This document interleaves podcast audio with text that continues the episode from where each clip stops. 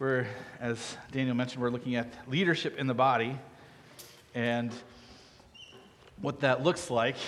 Um, leadership is always a, both a tricky thing and a, uh, a scary thing as well. Uh, a young man was appointed uh, president of a bank, and uh, he was, you know, new to his responsibilities, is a little intimidated by them. So he went to his predecessor and he says, "Sir, what was the secret to your success?" The secret, he said, young man, is two words right decisions. Well, how do you make right decisions? He asked. The older man replied, one word experience. But how do you get experience? The old man smiled, two words wrong decisions. Right? And, uh, Leadership is, a, is an interesting thing, especially in the body of Christ, because Christianity is about Jesus primarily, right? It's about what he's done for us, the grace that he has given us by dying on the cross, rising again from the grave, and that hope that we have in eternal life.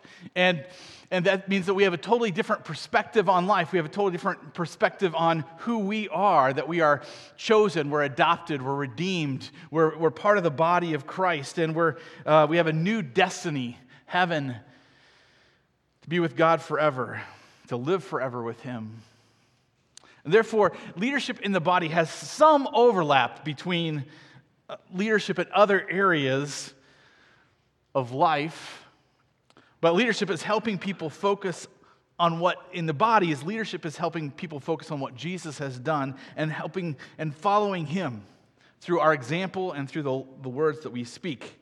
And there's two, two basic terms in, in the New Testament for, that, that involve leadership of the church. The first one is, is, uh, is one term that's used in three different ways. It's the, it's, it's the term elder or pastor or bishop. They're all three terms that refer to the same, um, same office, if you will, the same position. And we're going to see that in 1 Peter chapter 5. The other um, uh, term is deacon, that is, or servant. It just basically means servant, uh, but it's, it's often used in a technical term for an office. And for instance, uh, it's, it's a, used in a broad variety of ways in the New Testament for servant. For instance, Phoebe is referred to as a deaconess in, in Romans chapter 16, uh, having an official role that the church had given her. Paul even refers to himself as a deacon um, when he, in Colossians when he's talking, because he's not there, he, he didn't start the church, he's not their, their pastor, if you will. And so he refers to himself as a deacon of the gospel um, in Colossians. And so deacons uh, are a, a, role that's usually uh, more limited in scope. It's, it's not responsible for the whole thing, but they're given a specific task, a specific function within the, the roles and, and, and the functions of the church. And overall, Christ calls all, all leaders to be servants, that is, to be involved in the servants of, of the body. And so, my goal this morning is you're like, okay, well, why, why leadership? Well, the tight, where your leadership is taking you is where you're, is where you're headed, right, in a sense. And, and so it's important in the sense of you need to know how to evaluate what, what your leadership is doing. Is it going the right way? Is it being biblical in what it's doing or not? And the, the, this, the guide we have is Scripture, right? Scripture is our sole and sufficient rule for faith and practice. So we can go to Scripture and say, how do we evaluate our leaders? They're not, they're not these, you know, um, God appointed people that can do whatever they please and, and they're, they're not accountable for anything. But they are accountable for how they guide the body. And so it starts off. Uh, the other thing about leadership is it's always historical. There's always a reason why you have leadership in place. And so we, we have to go back in Scripture to see why, why the leaders in the church were called elders, first and foremost. And so the. Um, so we're going to see that in 1 Peter 5. No, I'm going to start by reading the, the text. And what I want you to notice, first of all, is that um, Peter here calls himself a fellow elder. He doesn't, he doesn't raise himself up over the other elders in the church, but he's coming alongside of them as a fellow elder, trying to encourage them in a certain, in a certain role that they have. And then he calls those elders to shepherd and to oversee, or the word often is translated bishop, the church. Uh, and then at the same time, it's kind of a, he, he, he does three, three positive things and three negative things. And so there's these uh, kind of this chiastic structure here where um, the, the positive things are listed first and the negative things are listed second in order to help you better understand how church leadership is supposed to function. And so I'm kind of combining those with with my first point here by, by saying being an elder means taking the long view by example rather than domineering because he says here in 1 peter chapter 5 verse 1 so i exhort the elders among you as a fellow elder and a witness of the sufferings of christ as well as a partaker in the glory that is going to be revealed shepherd the flock of god that is among you exercising oversight not under compulsion, but willingly, as God would have you, not for shameful gain, but eagerly, not domineering over those in your charge, but being examples to the flock. And when the chief shepherd appears, you will receive the unfading crown of glory. Likewise, you who are younger, be subject to the elders.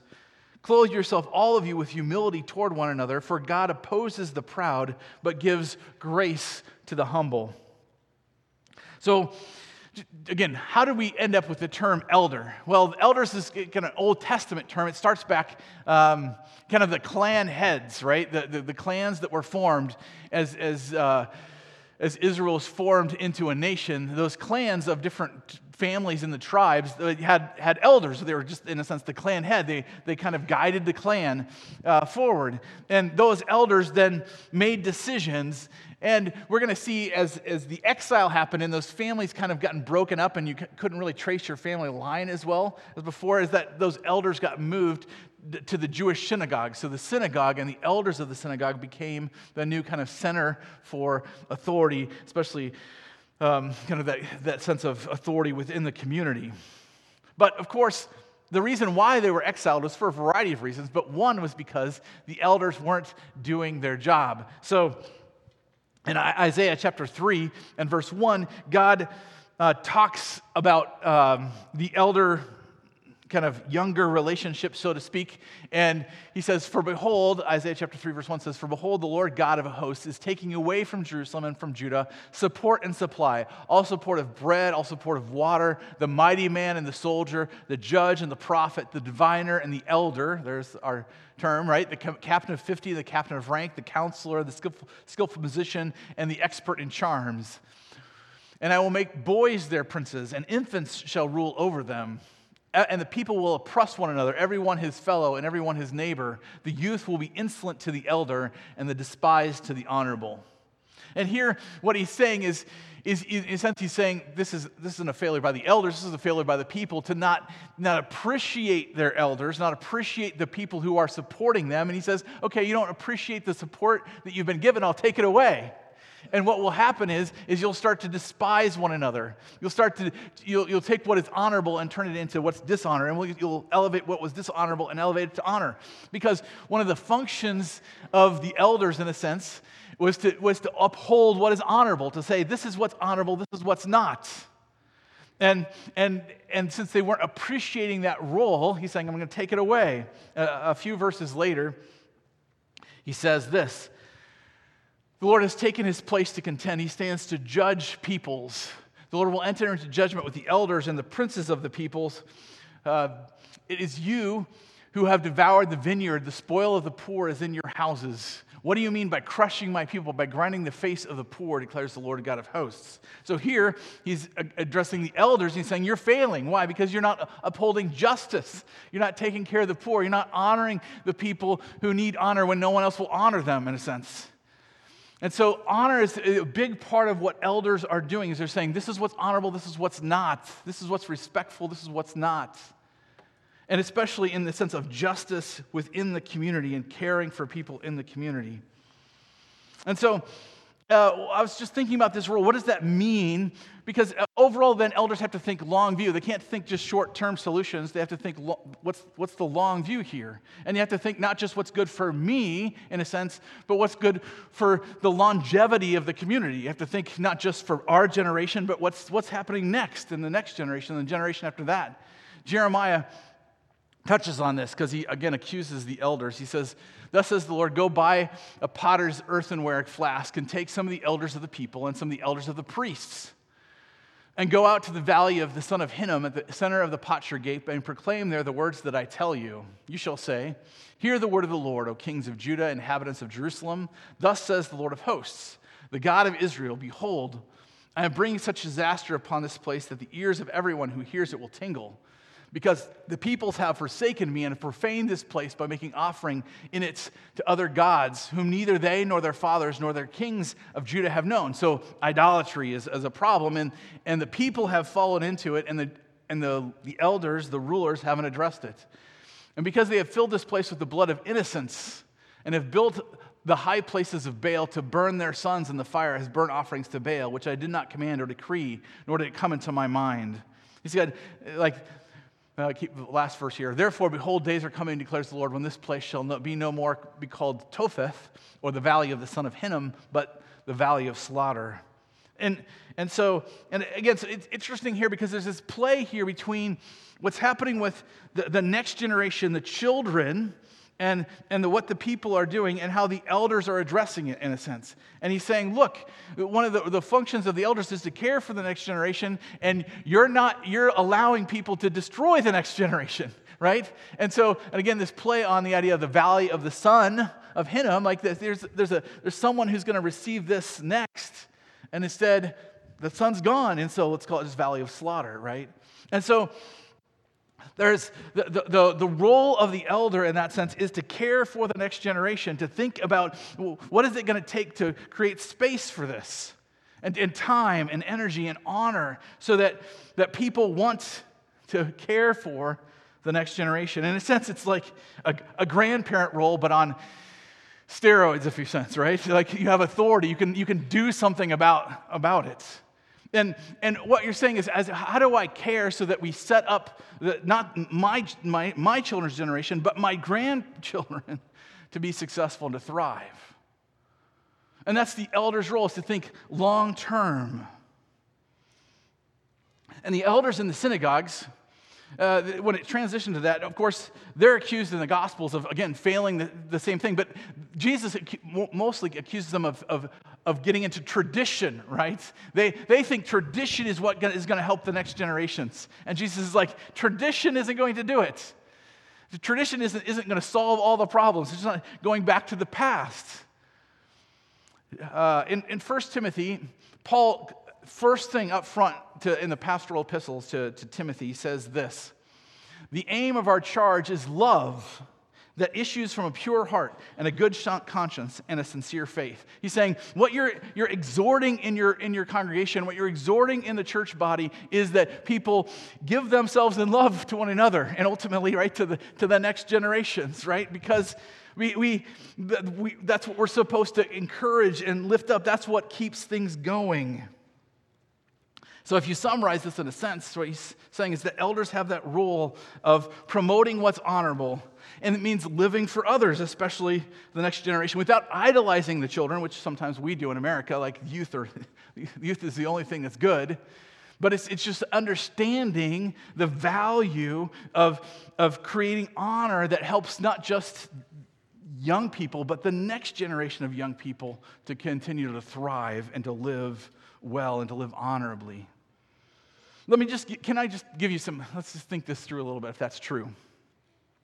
I was reading this week a little bit about uh, China's one child policy. I don't know if you've, uh, uh, you're familiar with this at all, but for a while, China had the, the policy that, that, that uh, parents could only have one child.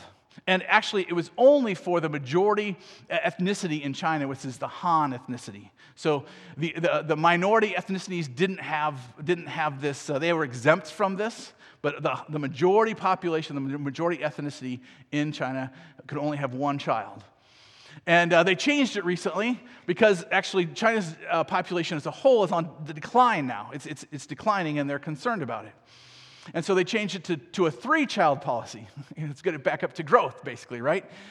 And, uh, but the population overall is not responding. They're not, people aren't having more kids just because the government changed the law, uh, which should make sense if you know how this works. But, uh, uh, and, and so they're trying to evaluate why, the question, this is in a, uh, European uh, magazine. The question is why? Like, like, okay, they, they limited it by the law. Why not, now that people are allowed to have more kids, why don't they have more kids?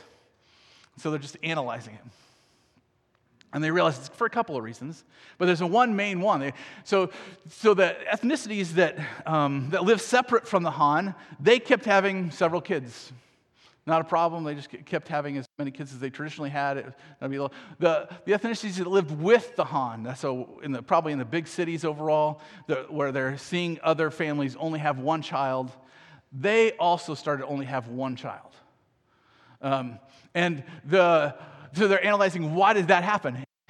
If, not too different from Air America. We don't, we don't have laws on this, but, but you see the, the, the parent that only had, the, the parents that only have one child, what do they do? They focus on that one child, right? There's a lot of, there's a lot of energy and money and time poured into that one child. And they excel. You know, children excel when you pour into them. It's true, right? Um, and so, so, so, so that sense of competition over space in the education system, space in the job market, space in the, you know, so other ethnicities, even though they didn't have to only have one child, they chose to have one only child because it's a sense of competition. Like, if I don't pour all of my energy into this one child, they're not going to succeed. And, and so that, that attitude or that pattern got, got put in place, right? Um, so that when the China relaxed the rules, they're like, but, but we still need to have this one child succeed. And there's a lot of tension in China over this, honestly, because when you have not just parents pouring into one child, but grandparents pouring, you know, it's, it's like six people saying, You're the sole purpose, you know, you're, you're, you're our hope for success, in a sense. Or, eh, that, that puts a lot of pressure on the child, right? They feel a lot of pressure to be like, Okay, They're like, I'm supposed to succeed because all i am taking care of six people behind me, right? And and uh, there's, there's uh, just a tension between parents and children because there's the, the, the child, children feel the, the pressure of that. Like, like if this is all we're supposed to do to succeed, we got to pour, you know, I've got to, I've got to, if all these people pour them into, into me, I better succeed, right? So that's one, one aspect of it. Another aspect is just people get caught up, right, in being busy pursuing their careers, doing their own thing. Why should I have a kid who might not like me anyway? if if and pour all of my time and energy into that when I can pour my time and energy into other stuff that will make me potentially happier and, and at least more less less stressed and and definitely richer right because kids definitely are uh, expensive but they're not but then again they're not that expensive but it's so it's about your perspective in a sense right and so eh, eh, so, so one of the the discussions is just what what mistakes, in a sense, did China make to, to make this policy, right? Why? Because ultimately, you say, well, part of the reason was because of overpopulation. I get that. But at the same time, if you don't value the next generation and the next generation, where are you at? Where are you really at?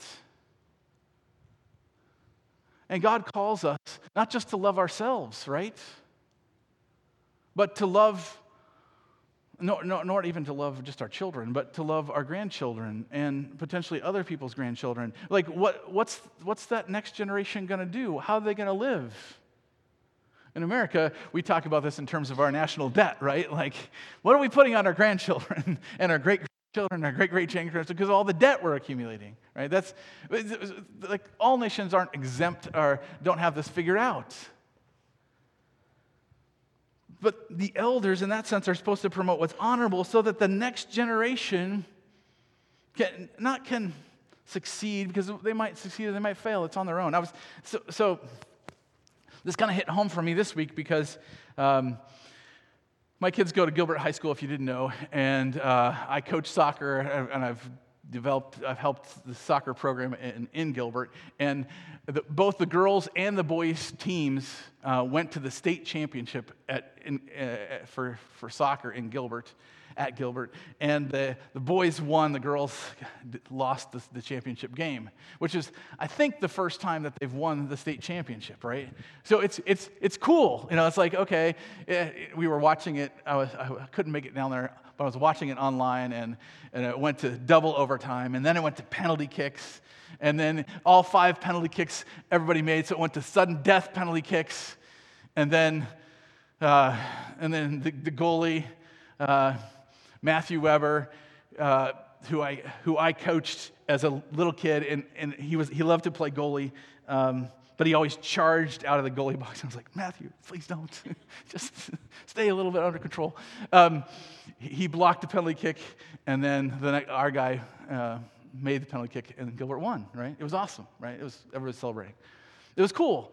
And at the same time, right? So is it my, is it my win? No, I had nothing really to do with it, right? Those boys are, they're under uh, BJ, they worked hard. It's their victory, right? It's their victory. And yet at the same time, from an elder perspective, the joy I get is saying I, we, we, we created the space to let that to happen, right? So here's the temptation elders have is to say, well, that's my victory. I, I want it. It's mine. No, it's not. It's not my victory. It's, it's, it's their victory. It's, a, it's, it's, that, it's that sense of, of, of just you're passing on to the next generation, giving them space to fight their battles and, and conquer their foes so that they can thrive in their situation. And yet at the same time, you're saying, I'm trying to eliminate some threats so that you can be able to do that, right? Because there are threats out there. And that's one of the reasons why here in 1 Peter, he, he says, he says the, the main exhortation he gives to elders is to shepherd the flock of God that is among you. Which brings me to point number two. Being a shepherd means providing for and protecting the flock rather than working for their own gain. That is the, the elder's own gain. Shepherds are all about providing and protecting. The, the, the, the, shepherd metaphor, as Daniel and we sang about it this morning, is, is a king metaphor. It was, it was not just for Jew, the Jews. The whole Middle East had this metaphor in mind when they, when they thought about a good king. They thought that, and even kings bragged about it. They said, I'm a good king because I'm a good shepherd. And what do they mean by that? They're saying they protect and provide for the flock. They, they, their people are protected and provided for. And that, that idea of king, good kingship that pr- protects against internal and external threats. As we sang, right, this morning, Psalm 23, the Lord is my shepherd. I mean, you could translate it in a sense, or the metaphor is there. The Lord is my king, right? He provides what I need. He leads me beside still waters. He, he feeds me in, in green pastures. He leads me in paths of righteousness for his namesake. He's, he's a good king. He protects me, he provides for me. The, pro, the trouble, I ran across this quote, the trouble with being a leader today is you can't be sure whether people are following you or chasing you, right? Like, what's, what's, what's the relationship here? And, the, the, and biblically speaking, that pastoring role is, is most done by taking people back to the Word and preaching truth. In, in, in the New Testament, Paul rarely uses the word elder at all because he's ministering to the Greeks. And the elder term was mostly a Jewish term. He, uses it in the pastoral epistles, but he uses other terms, and he uses the practical terms in a sense of what he uses the term to oversee, to bishop, and he uses the word to pastor, you know, to, to, to, to shepherd people.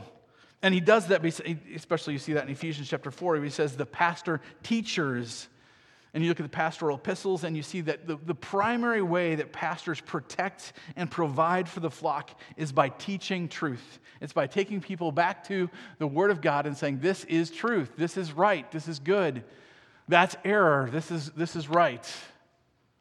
You see this even in 1 Peter. This final exhortation of 1 Peter 5 is, is Paul, Peter encouraging the elders and saying, Hey, be faithful at this. Why? Because your people are going to suffer. You can't protect them from everything. They're going to suffer in various ways. They're going to suffer because their bosses uh, don't treat them very well. They're going to suffer because their marriages don't always go the way they, they want them to go. They're, they're going to suffer because their children don't always obey and, and, and don't always turn out the way they expect. And they're going to suffer just in their friendship relationships because things don't go the way they want. And, and how, do you, how do you have the right mindset in suffering? How do you do that well? And he's He's saying, hey, as a fellow elder, I'm saying we all go through suffering. We know that, but we know that there's a glory that's going to be revealed. Therefore, shepherd the flock of God. Not for your own gain, not for your own profit, right? The classic problem, both in the world and sometimes in the church, is pastors or shepherds or kings, rulers, who use their authority for their own personal profit. Like this is this gets me ahead. This makes me this makes me look good, or this this fulfills me in some way. And so it's all about me and not about what's happening in the next generations to come. You think also of the, in the Old Testament, the elders of Israel, their, their big temptation was hey, we've got all these external threats, all these kingdoms that are a problem. We need a king. You know, they just wanted one person to come in and solve the problem, and so they picked Saul, right? And God's like, no, I'm your king. The temptation of elders is, is to forget that God is king, that He's the one who provides, He's the one ultimately who protects, and then we go to Him and we lead people back to Him, and we, we look for someone else, some one person to solve the problem. Stuart Briscoe wrote Qualifications of a pastor. He must have the mind of a scholar, the heart of a child, and the hide of a rhinoceros, right? And it's partially true. Just because you are protecting people, you have to be able to protect people, even sometimes from themselves. And how do we do that? How do we protect and provide besides preaching truth?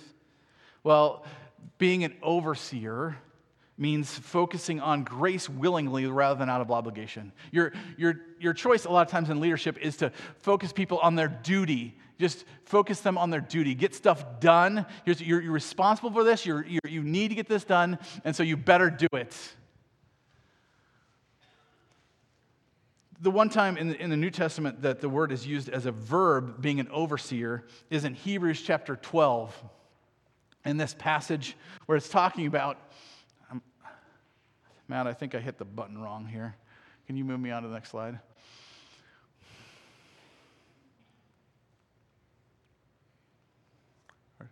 Is that you? Is it locked up? Okay. Turn your Bibles to Hebrews 12. All right. He just turn flip back a little bit.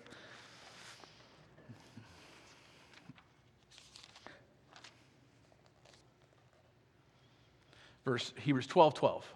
It's nice and easy. He says, uh, he says, therefore, lift up your. He's talking about um, enduring again, getting through suffering.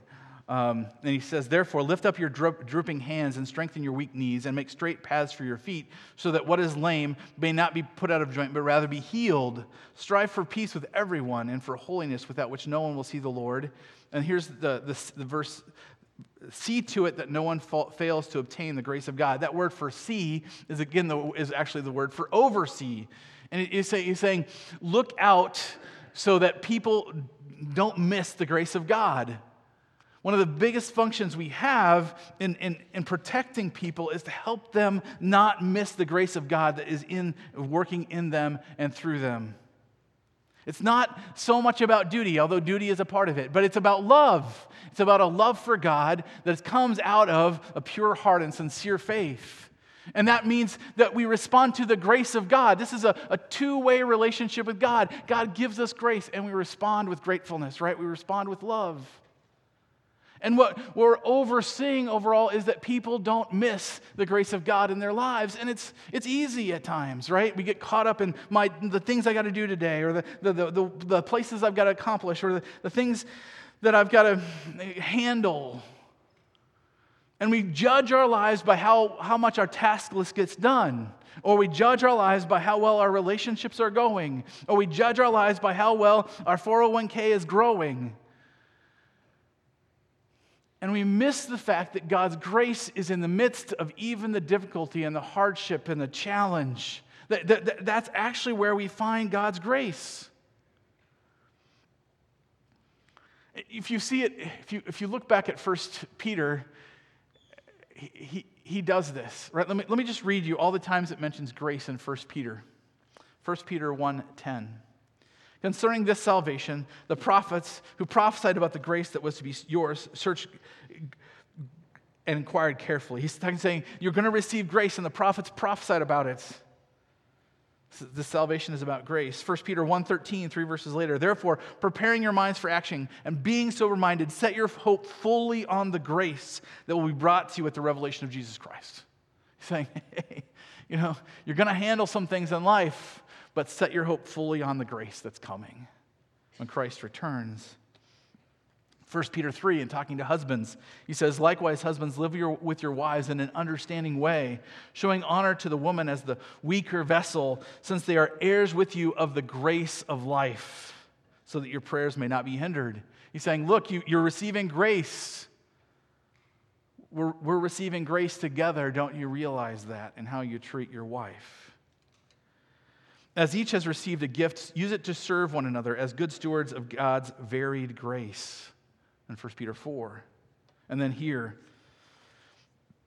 just a few verses later, 1 Peter 5, verse 5 Likewise, you who are younger, be subject to the elders. Clothe yourselves, all of you, with humility toward, toward one another. For God opposes the proud, but gives grace to the humble. It's not a mistake that he put that quote in there, right? He's saying this is about grace. And pastors, bishops, elders, this term is synonymous, they're all the same. He's saying, don't help people not to miss grace. Help people not to miss the grace that is given to you. And Theodore Roosevelt was an interesting president. William Beebe writes this recollection in, in uh, a magazine. He says, At Sagamore Hill, Theodore Roosevelt and I used to play a little game together. After an evening of talk, we would go out on the lawn and search the skies until we found this faint spot of light mist beyond the lower left hand corner of the great square of Pegasus. Now, if you can find that, you're better than me. Then one or other, uh, or other of us would recite This is the spiral galaxy in Andromeda. It is as large as our Milky Way. It is one of 100 million galaxies, and now they know there are way more than that. It consists of 1 billion suns, each larger than our sun. Then Roosevelt would grin and say, Now I think we are small enough let's go to bed, right? Why? Because this is grace. We live in grace. We walk in grace, right? And that's why the, kind of the final point here is that humility needs to guide us all, right? But he summarizes. He says this between elders and, and people who are not in the elder position. He says, be humble with one another. Be humble with one another. Why? So that we receive grace upon grace from God. This is not about who's going to show off their accomplishments. This is not about who's going to succeed. This is not about getting my way or your way. This is about receiving grace from God because Christianity is about the grace that we receive through Jesus Christ. And we cannot, we cannot, we cannot get away from that. The grace that we have received and the grace that we need to receive. And that's why Paul ends this, this, this passage here by saying, God opposes the proud but gives grace to the humble. My wife pointed out this quote to me by Eugene Peterson. The Christian way is not about us, it's about God. The Christian way of life is not a life project for becoming a better person. We are in on it, to be sure, but we are not the subject, nor are we the action the verb. We get included by means of a few prepositions God with us, Emmanuel. Christ in me, for I am crucified with Christ, therefore I no longer live, but Christ lives in me. God for us, right? It, this is about God. And what hopefully elders realize, and they fail at this too, is that life is about God. It's about His grace. It's about how we hold up the honor of living for Him and to Him and, and from Him. And we help the next generations to create space so that they can walk with God and find His grace. Yes, we all live in suffering, we, we live in a broken world, but we live in the grace of God. And we live that out by example primarily and by exhortation so that we care for our spiritual children. This is, this is what it's about. Can we create space so that we can care for spiritual children that come into our lives? In that sense, what does a good shepherd do? he's not the one who makes the sheep, right? He just provides the space so the sheep can make more sheep, right? And the question we have to ask ourselves is, is are we creating space to let God's grace work in our lives?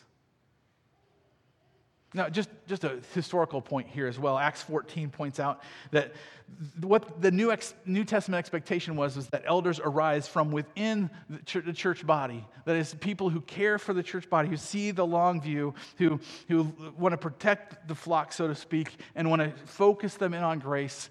They, they arise from within the church body. It, the, Paul always exhorted Titus or whoever, or even did it himself when he was going around to different churches as they got more established. He's like, okay, who's arisen as elders and appoint them. You know, he worked with the church to appoint them as elders to guide the individual uh, congregations. Historically, Baptists overall, we, we, didn't even care if they, they, were trained very much. It was all about, again, do, do they have the right kind of character to do the job? Now, again, we have a church, as a church, have a vision to be a, lo- a scripture loving family that disciples in grace and truth in order to impact the community for the gospel of Christ. And again, it's about that family idea, right? The, the elders, in a sense, are saying, hey, we want the family to flourish so that the, there's enough space so the next generation can trust God and find His grace and walk with Him.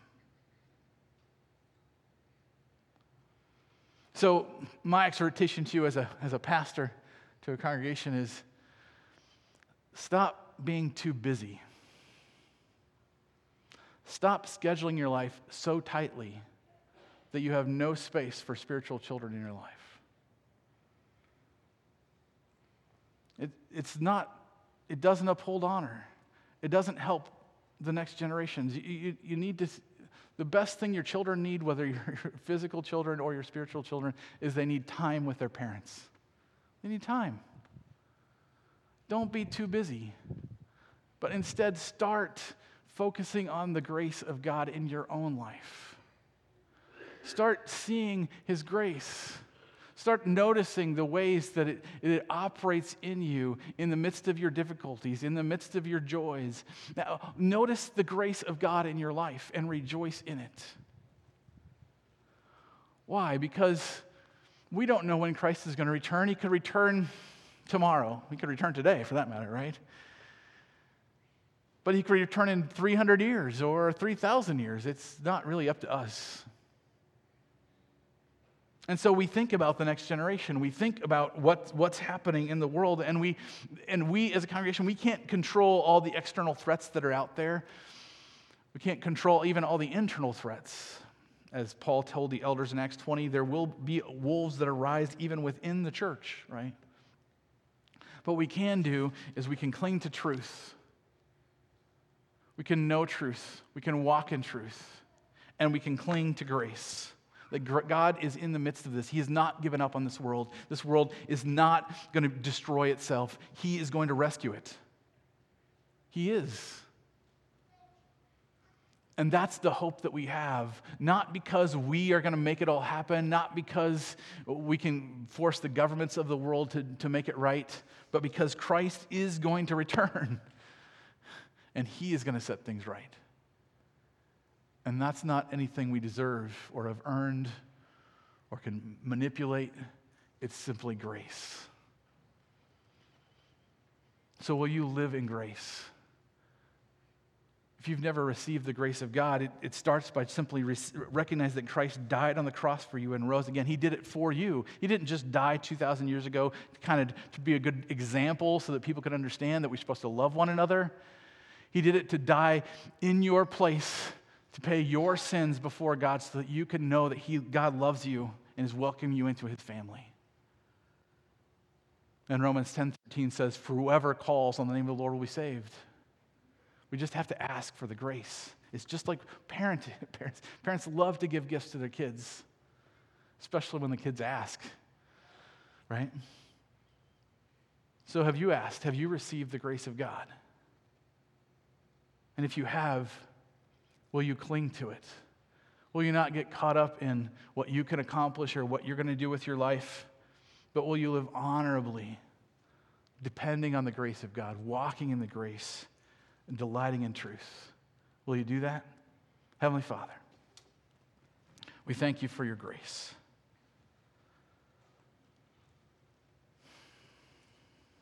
We miss it so often. The grace of a sunrise or a sunset, the grace of a beautiful day, the grace of a rainy day, the grace of things going well, the grace of things not going so well, the grace of you moving in our hearts and softening it to you so that we delight in you and we rejoice in your goodness in our lives.